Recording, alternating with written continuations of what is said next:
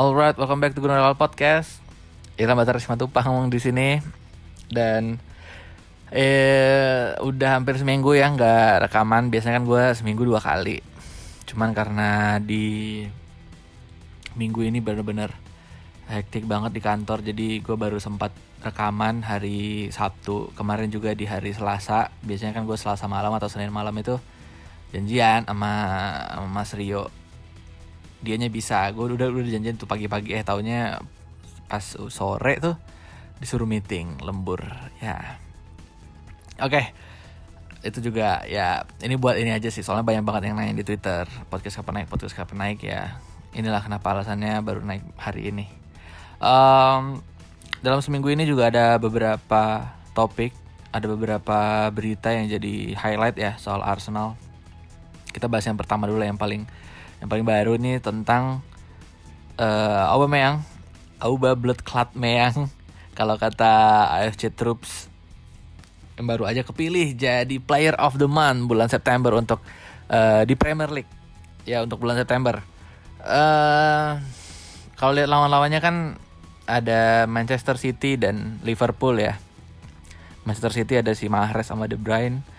Liverpool ada Trent Alexander Arnold kan kalau player of the month ini sistemnya voting ya lu tau lah lu tau sendiri lah.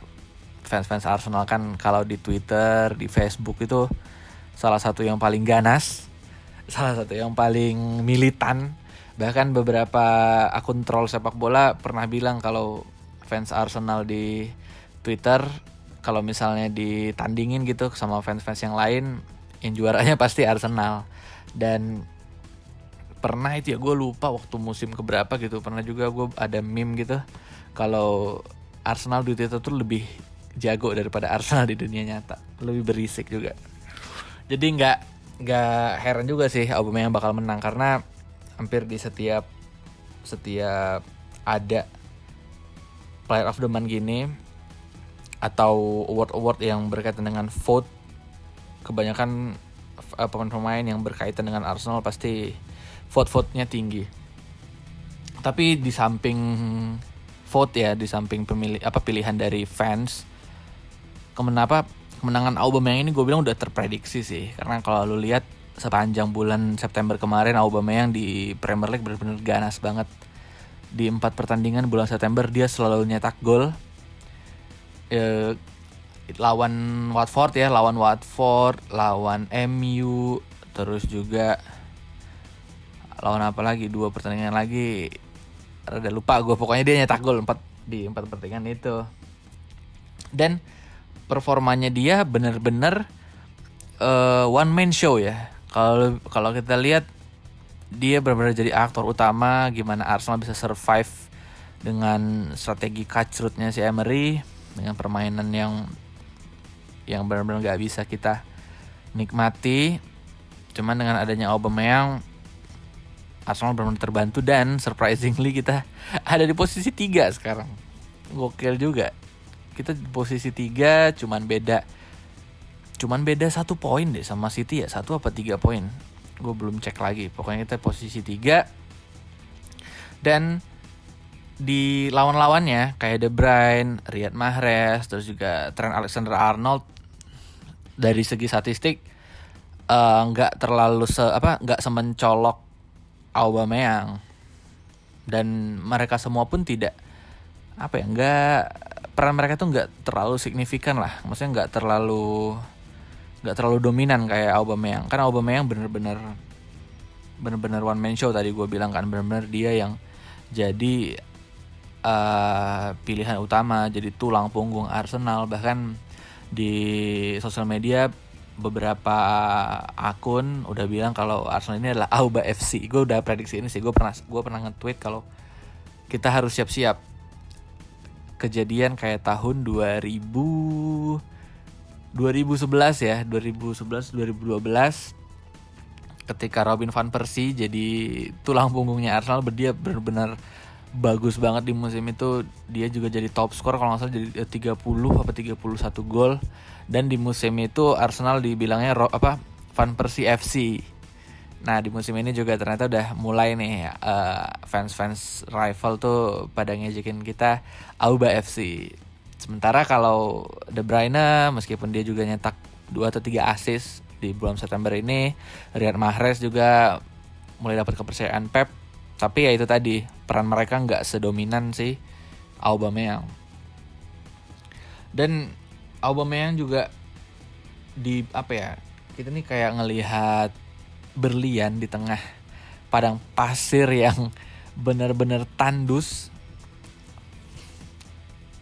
untuk Arsenal karena ya kita tahu sendiri lah Arsenal sekarang kayak gimana permainannya nggak bisa dinikmati kemarin juga terakhir lawan Bournemouth kita udah unggul tuh menit 9 loh. Bayangin kita udah unggul menit 9 tapi bukannya malah nambah gol malah ngendurin serangan. Kalau kalian masih ingat David Luiz apa David Luiz Sebayos Sebayos tuh dari di menit awal sampai akhirnya David Luiz nyetak gol gue selalu merhatiin dia emang bener-bener ada di posisi pemain nomor 10 ya di nomor 8 nya ada si Guendouzi nomor 6 nya Shaka nah ini gue lihat ya normal lah kayak gini kan karena emang Sebayos ketika ada Guendouzi atau ada Willock dia yang bakal di nomor 10 kan. Ya, dia benar-benar ada di posisi itu sampai akhirnya gol nih David Luiz. Eh tiba-tiba Sebayos mulai turun nih jadi nomor 8 jadi kita ada dua pemain dengan nomor 8 yang dua-duanya malah di seperti diinstruksikan untuk uh, bermain bertahan. Jadi ya weh udah jarak antar gelandang ke striker benar-benar jauh dan si Saka, Auba dan Pepe gak ada gak dapat bola yang enak itu untuk diolah. Bahkan beberapa kali kalau kalian lihat Bukayo Saka sama si Nicolas Pepe jemput bola ke belakang kan. Nah, di tengah permainan yang kayak begini Aubameyang muncul dan jadi penyelamat kita.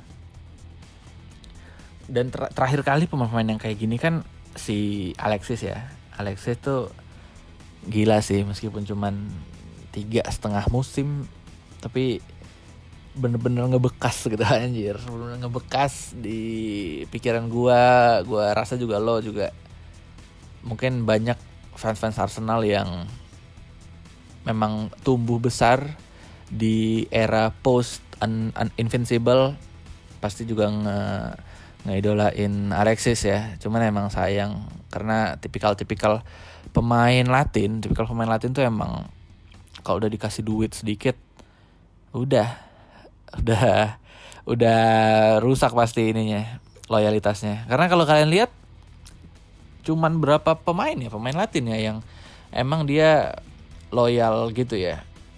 Ya Messi pasti Messi terus juga eh uh, kakak kakak bisa kita bilang lah ya karena juga alasan dia pindah ke Real Madrid kan karena buat nutupin hutang-hutangnya AC Milan. Dan dia pun juga balik lagi ke AC Milan kan dari Madrid. Kakak cuman yang jadi contoh banyaknya yang jadi apa ya yang jadi contoh untuk pemain-pemain yang gak loyal itu banyak banget soalnya. Ada Robinho kalau kalian ingat Robinho Neymar pasti Neymar Oscar tuh uh, Icardi juga. Ya emang ini tipikal-tipikal pemain Latin lah tergiur dengan uang yang banyak. Ditambah juga dia juga sedikit iri kan sama Mesut Ozil karena gaji mereka sama. Sementara Alexis ngerasa kontribusinya dia lebih gede daripada Ozil. Nah, ya, maksud gue terakhir pemain yang benar-benar jadi berlian di tengah padang tandus di Arsenal itu Alexis. Kalau dilihat ke belakang juga kita sempat punya siapa ya sebelum Alexis itu semua rata sih rata apa Giroud Cazorla itu masih mediocre mediocre banget Ozil juga sebenarnya Ozil musim pertamanya asisnya juga lumayan banyaknya tapi kadang gak apa ya nggak semenonjol Alexis dan Aubameyang ini. Karena Ozil juga belum pernah menang Player of the Month. Terus juga sebelumnya ada Van Persie pasti Van Persie. Van Persie juga jadi salah satu pemain yang sempat jadi apa ya, jadi dominan di Arsenal. Dan ya Fabregas paling ya Fabregas. Uh, jadi ya itu tadi soal Aubameyang yang menang di Player of the Month bulan September. Tapi ngomongin soal Player of the Month ternyata Arsenal udah punya 20 pemain. 20 pemain yang berhasil memenangkan penghargaan Player of the Month. Dan Player of the Month ini uh, sebenarnya baru muncul di Premier League itu tahun uh, musim 1994 eh 1994 dan 1995. Jadi gak berbarengan dengan Premier League uh, mulai Premier League kan mulai tahun 1992. Cuman waktu itu pemenang pemain terbaik bulan itu dipilih sama wartawan jadi bukan sama si liganya cuman sejak mus, uh, musim 94-95 udah dipilih sama Premier League. Dan sampai sejauh ini Arsenal adalah tim dengan pemain uh, dengan total pemain yang paling banyak memenangkan penghargaan Player of the Month. Jadi yang pertama itu paling banyak uh, Arsenal 20 pemain, yang kedua itu MU 19, yang ketiga itu Liverpool 13. Cuman kalau untuk total menangnya yang paling banyak itu MU MU tuh uh, total menang ada 35 penghargaan sementara Arsenal tuh baru 30 penghargaan. Cuman 30 penghargaan dimenangkan oleh 20 pemain. Jadi ada beberapa pemain yang emang menang 2, 3, 4, 5. Paling banyak tuh Arsenal Van Persie deh, Van Persie Van Persie berkam sama uh, eh enggak enggak enggak Van Persie menang 5. Cuman dua dia menang sama tim sebelah. Dia yang paling banyak tetap berkam sama Henry Berkam sama Henry masing-masing menang empat penghargaan uh, Player of the Month. Kalau MU dia dari 19 pemain tapi dia bisa menang 35 penghargaan. Ya ya iya sih ya. Dulu kan MU cukup inilah berbahaya lah ya. Apalagi musim 94 95 94 95 itu kan masa-masa jayanya MU kan. Waktu itu kan dia hampir sempat menang empat atau lima tahun berturut gitu sebelum akhirnya si Wenger datang dan juara musim 1998. Uh, itu tadi ini ini patut dibanggakan ya pastinya ya karena jadi bisa jadi bahan banter-banteran juga. Kita menang Player of the Month itu 30 kali dengan total 20 pemain yang berbeda. Uh, terus juga musim apa ya bulan eh terakhir kali yang menang itu juga Aubameyang jadi Aubameyang menang ini uh, betul-betul sebagai pemain Arsenal. Jadi setelah dia dia lagi yang menang gak ada pemain Arsenal lain. Terakhir uh, si Aubameyang menang bulan Oktober tahun 2018 musim lalu. Oke okay. itu aja bahasan soal Aubameyang. Kita lanjut ke bahasan selanjutnya. Ini ini juga lumayan apa ya lumayan lumayan jadi highlight. Tapi ini gue nggak tahu ya ini valid apa enggak. Cuman ya kita bahas aja lah. Itu soal Mesut Ozil yang katanya udah ngejual rumahnya di London. Nah ini sih yang ngeberitain yang pertama kali yang mercikin tuh mercikin apinya tuh media Turki media Turki. Karena uh, eh, gue nggak tahu kenapa media Turki yang beritain. Mungkin karena dia kan lagi rame banget nih ke Galatasaray atau Fenerbahce. Jadi mungkin buat keep the keep the hype up ya untuk tetap jaga hype-nya Ozil pindah ke Turki itu tetap gede.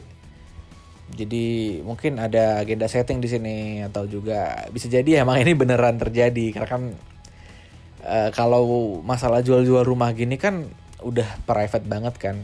Biasanya sih nggak nggak akan bocor kayak gini. Cuman kalaupun beneran terjadi ya gue sebagai fans Arsenal sebenarnya juga gue fans Ozil sih ya ya gimana lagi kita harus terima sih.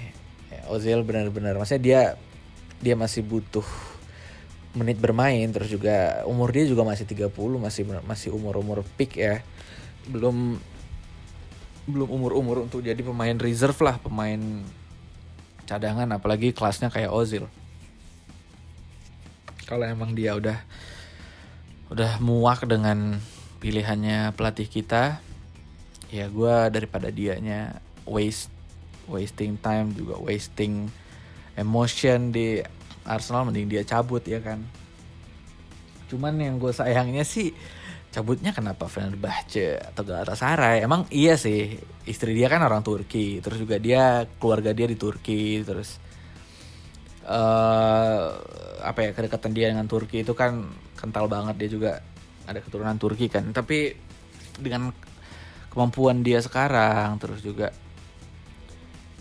harga dia terus juga umur dia juga masih bisa sih sebenarnya main di Spanyol lagi atau di Serie A dengan tim-tim yang emang masih kelas 1 gitu, kelas top lah. Ini kalau pindah ke Fenerbahce sama Galatasaray atau Galatasaray juga gue bilang sih sayang banget asli. Sayang banget sih.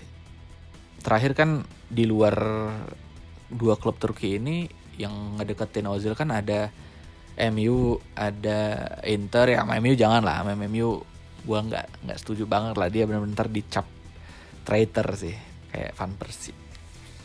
Sama MU jangan lah. Paling Inter Juve juga sempat. Terus juga eh, dia juga pernah bilang kalau uh, mungkin suatu saat dia akan kembali reuni dengan Mourinho. Karena kan kalian ingat ketika Mourinho ada di Madrid Ozil itu salah satu pemain favoritnya kan sampai bisa juara Liga tuh Liga sama Copa del Rey uh, Ozil juga pernah bilang dia pengen reuni sama Mourinho Cuman ya kita lihat Mourinho belum tahu nih mau ke mana. Belum tahu mau ngelatih siapa. Bah, eh, terakhir juga gue lihat Mourinho malah uh, desus-desusnya mau ngelatih Everton. Kan ya sedih juga Everton kan bukan klub top, bukan klub top grade. Maksud gue ya daripada pindah ke Fenerbahce atau Galatasaray ya mending pindahnya ke klub top juga sih ya. Dua tiga musim masih bisa lah dia. Dua tiga musim tuh masih kuat lah untuk jadi pemain first team. Mungkin fisiknya juga lemah cuman kan fisik bermain dia kayak Iniesta, Safi, Iniesta aja cabut dari Barca kan umur 3 tiga kan? 33 apalagi Ozil gue rasa tim-tim MLS masih banyak yang mau lah daripada dikasih ya juga ya sayang juga gitu. Uh, ya itu soal Ozil. Terus juga masalah apa ya kemarin kan uh, kemarin gue juga udah ngupload satu video. Jadi ini tuh random banget sih. Gue gue habis main Instagram nge-stalk gitu muncul si Ardito Ardito Pramono. Penyanyi jazz buat yang belum tahu. Jadi Ardito Pramono ini salah satu uh, pendatang baru nggak ya bisa dibilang ya. Pokoknya penyanyi lah penyanyi. Ya bisa dibilang penyanyi baru baru satu dua tahun terakhir uh, terkenal. Dia ngecover lagu Alone Again-nya um, apa? Siapa ya? Max Sullivan ya gue lupa. Pokoknya lagu Alone Again ini Alone Again Naturally itu soundtrack film Stuart Little Ace Age terus juga iya iya dua dua dua film itu yang dijadiin soundtrack sama lagu yang jadi gue tahu sebenarnya. Nah pas gue dengerin si Ardito nyanyi kok yang kebayang itu Ozil gitu. Alone again alone again sendiri lagi. Wah udah langsung bikin tuh langsung gue bikin tuh langsung gue bikin videonya. Dan pas gue setel dengan lagunya Ardito bici banget.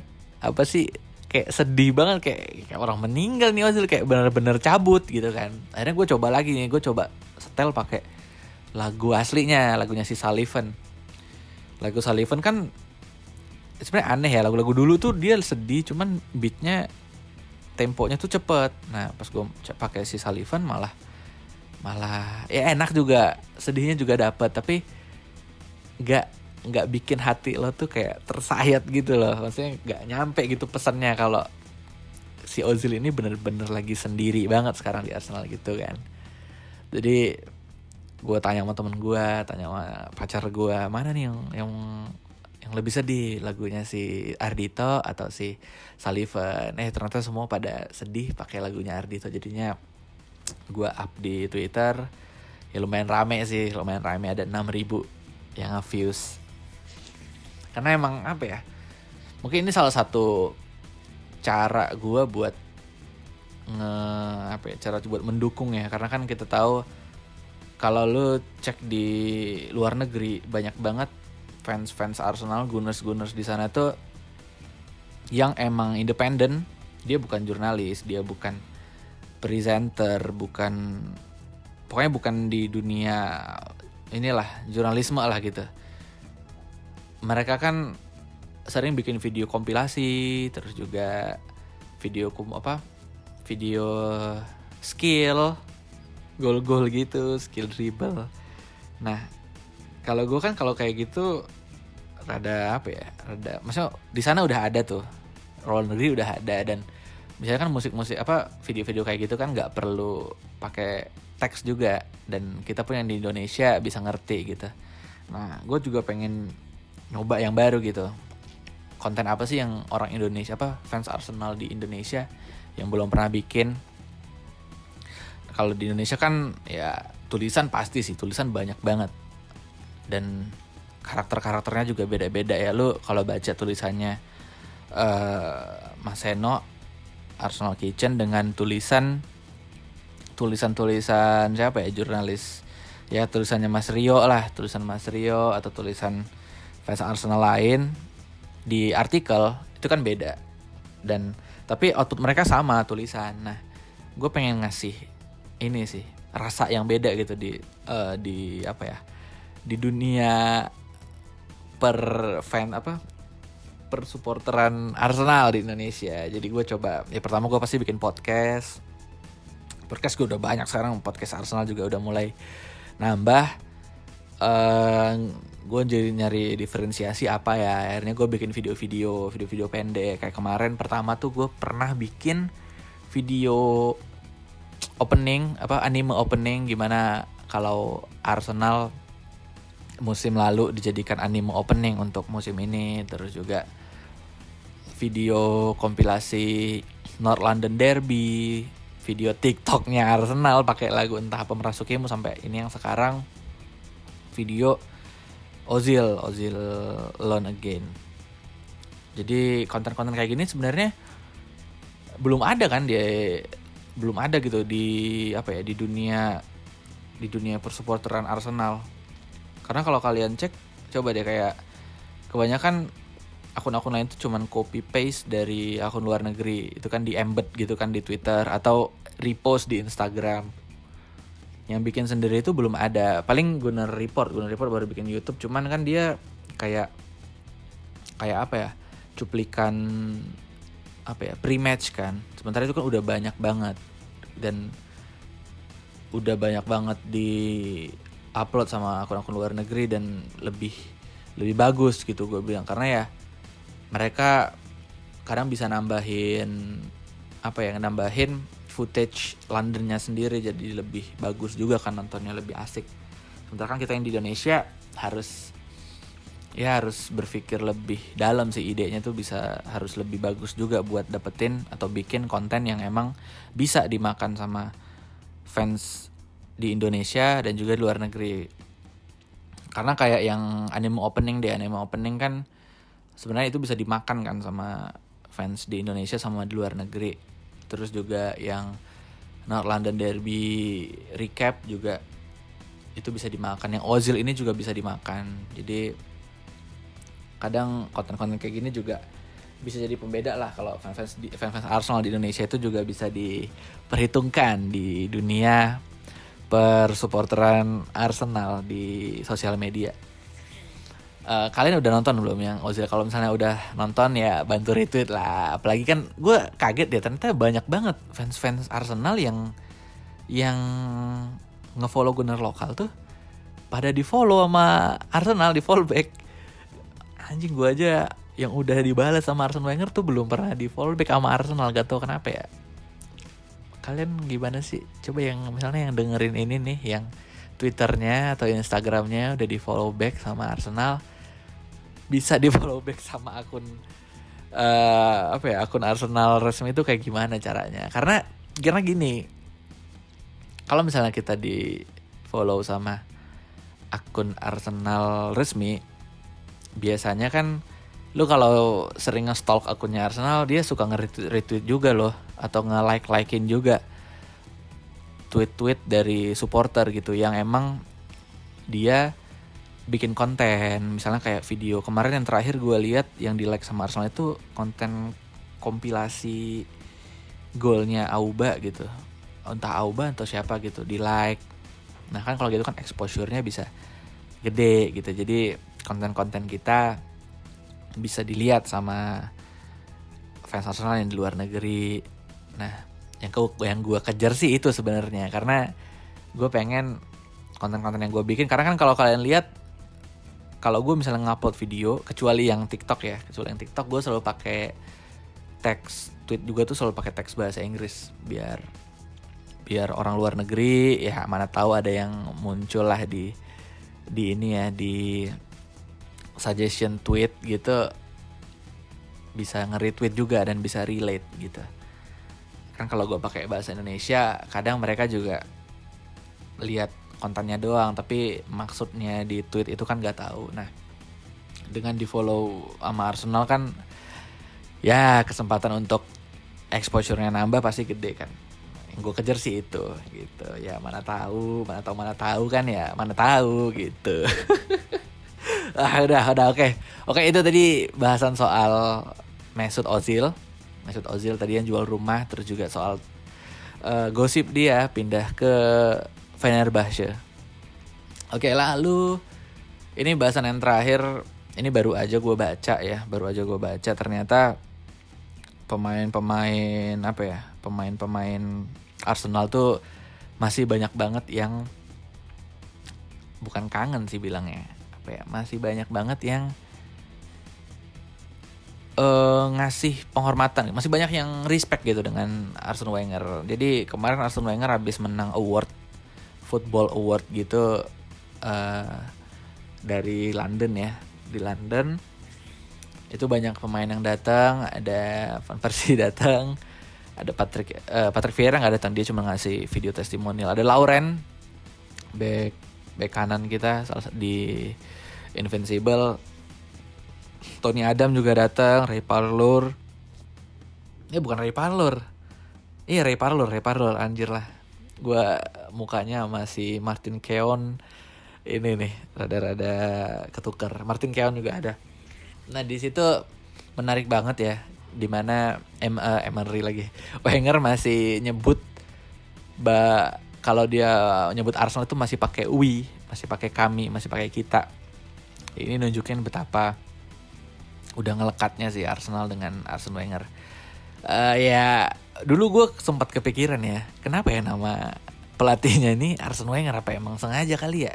Arsenal nyari pelatih yang emang namanya mirip sama sama uh, timnya. Itu gue sempat nanya tuh sempat nanya waktu ada sesi Q&A dari Bein Sport dengan Wenger gue sempat nanya uh, apa benar ka apa benar Wenger dipilih sama apa di ya dipilih sama Arsenal untuk ngelatih Arsenal karena nama kalian mirip gitu cuman gak dijawab malah yang dijawab soal tentang uh, gol yang bikin Wenger merinding. Tapi kan itu asik kali ya maksudnya kalau dijawab kan keren juga gitu. Apakah ini emang ini adalah sesuatu yang emang udah di set di setting gitu atau emang nggak sengaja gitu? Karena kalau kalian lihat ini apa ya ini salah satu hal yang unik juga untuk kita kita kita pikirkan gitu. Ini bukan hal-hal receh karena men lu nama dia tuh Arsen. Nama tim yang dilihat itu Arsenal. Ini kan unik banget gitu. Iya nggak? Di setahu gue tim yang kayak gini juga tuh cuman Manchester City. Manchester City itu pernah dilatih kan Manchester City Man City. Pernah dilatih sama Roberto Mancini akhirnya dia juara liga kan juara liga tahun 2012 tuh. Nah jadi emang apa emang bener ya pelatih pelatih yang kayak gini tuh emang pelatih pelatih yang yang bisa ngasih apa ya sejarah bagus gitu buat timnya gitu. Makanya kocak kan kalau dia ngejawab pertanyaan itu cuman dia malah nggak ngejawab. Oke ba baik lagi ke tadi soal si Wenger yang dapat award ya gimana dia masih nganggap Arsenal itu sebagai kita dia bilang tuh we. Terus juga ada satu quote dia tentang apa ya tentang Emery di mana dia Wenger bilang kalau dia nggak akan apa dia belum dia nggak mau untuk ngekritik pelatih eh, which is Emery.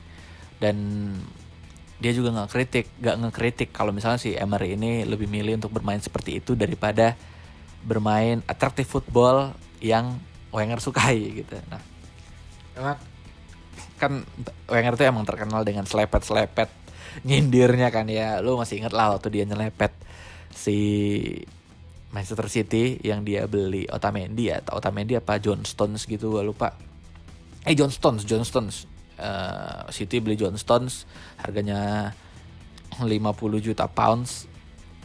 Sementara si M, apa Wenger belinya Rob Holding yang harganya cuma 15 apa 5 juta pounds gitu dia bilang I'm sorry this defender uh, didn't cost us 80 million pounds gitu. Nah gue lihat sih di sini hampir mirip nih dengan dia bilang kalau uh, eh, gue juga nggak apa-apa kalau misalnya Emery lebih suka mainin permainan seperti itu daripada permainan atraktif football yang gue sukain. Ya kalau mau apa ya kalau mau asumsi-asumsi lucu mah emang Wenger ngerti kali ya Arsenal ini benar-benar nggak nggak nggak menarik banget lah buat ditonton. Apa ampas banget lah sekarang meskipun hasilnya bagus ya. Maksud gue Arsenal bukan tipe pemain uh, bukan tipe klub yang kayak gitu. Arsenal bukan tipe klub yang lo main cuman main jebret jebret jebret udah menang kalah seri lu permainan lu tetap sama nggak kayak gitu Arsenal. Yang gue tahu dan beberapa pemain apa beberapa pemain legenda yang emang pernah lama main untuk Arsenal ya dia juga bilang ini bukan Arsenal yang mereka kenal kan. Nah uh, ini juga apa ya gue ngerasa kayak wow ini ternyata mereka ini semua ini masih uh, peduli gitu sama Arsenal sekarang masih memperhatikan. Karena kalau kalian lihat di MU MU kan sekarang juga lagi bobrok banget kan hancur banget kan. Tapi pemain-pemain legenda mereka tuh kayak ignoran banget. Kayak nolak gitu kalau udahlah lu sabar aja. Uh, Ole itu masih dalam tahap ini masih dalam tahap apa sih namanya adaptasi masih masih baru semusim juga belum genap dia ngelatih MU cuman kalau bahkan tidak usah pakai statistik pun kita udah tahu MU itu mainnya kayak gimana ya. Iya enggak apalagi orang-orang yang apa legenda-legenda MU ini yang jadi pandit kan banyak banget ya. Dan gue bilang yang vokal banget untuk bilang Emery apa Emery lagi? Untuk bilang Ole jelek itu cuman Roy Keane. Lu kalau cek Gary Neville cek Peter Schmeichel uh, pokoknya yang temen-temennya Ole lah yang musim 99 juara champion tuh pada ngebela Ole. Pada ngebela Ole. Padahal ya benar kata Roy Keane emang banyak pemain-pemain MU itu yang emang nggak nggak pantas untuk ada di tim gitu. Dan Ole nggak bisa lihat itu. Nah bedanya sama Arsenal adalah pemain-pemain legenda ini tahu tahu permasalahan Arsenal kayak gimana uh, banyak juga yang emang ngebela Emery tapi untuk ngebela dan tidak ngebela itu kan uh, emang beda. Cuman mereka ini yang sama oh, apa uh, yang satu pemikiran adalah Arsenal bermain tidak bagus tidak menarik musim ini. Gitu. Mereka setuju di situ. Uh, gue liat Martin Keown terus juga Robert Pires. Uh, siapa sih yang jadi pandit pemain apa Arsenal tuh aduh. Ian Wright. Lu kalau cek Twitter mereka Ray Parlour juga kalau cek Twitter mereka emang mereka sering banget ngekomen cara main Arsenal. Cuman cuman beberapa doang nih yang bilang kalau Emery itu lebih baik dipecat saja atau lebih baik diganti saja cuma beberapa nggak semua. Nah harusnya Emery uh, ini sih mulai apa ya ya konsultasi juga baik kan karena lu kalau nggak mau dengerin omongan orang lain juga nggak baik juga meskipun kita emang kadang harus percaya sama diri sendiri. Tapi untuk masalah kayak gini kepercayaan buat lu tuh udah gede banget. Dengan ignoran dengan menjadi ignoran itu seperti yang gue uh, seperti yang Emery lakukan sekarang ya kadang bisa jadi blunder juga.